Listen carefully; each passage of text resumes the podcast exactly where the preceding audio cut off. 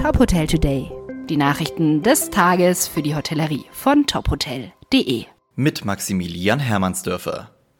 Der DEHOGA Bundesverband übt scharfe Kritik an den Beschlüssen der letzten Bund-Länder-Runde.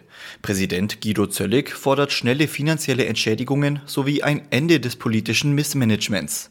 Laut DEHOGA bangen mehr als 70 Prozent der Betriebe um ihre Existenz. Noch vor Ostern müsse das im Beschluss genannte ergänzende Hilfsinstrument konkretisiert werden. Zudem müsse spätestens am 12. April ein konkreter Öffnungsfahrplan für die Branche vorgelegt werden. Der DEHOGA prüft außerdem die Rechtmäßigkeit der einzelnen Verordnungen und wird gegebenenfalls Klagen vorbereiten.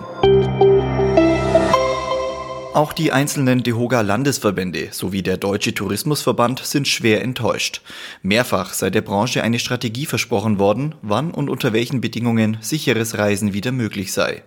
Davon sei weit und breit nichts erkennbar, schreibt der DTV. Der Verband kritisiert, dass kontaktarmer Urlaub in Ferienwohnungen oder Wohnmobilen komplett außer Acht gelassen worden sei. Umso unverständlicher sei es, dass man weiterhin ans Mittelmeer reisen könne. Bundeswirtschaftsminister Peter Altmaier hat einen neuen Wirtschaftsgipfel angekündigt. Er werde Ende der kommenden Woche erneut Vertreter von mehr als 40 Verbänden einladen, sagte er gestern in Berlin.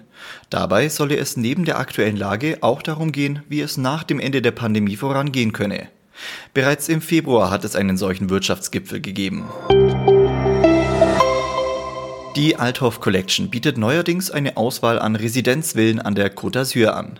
Gäste können zwischen sechs privaten Villen wählen, die in den Hügeln von Garçon liegen.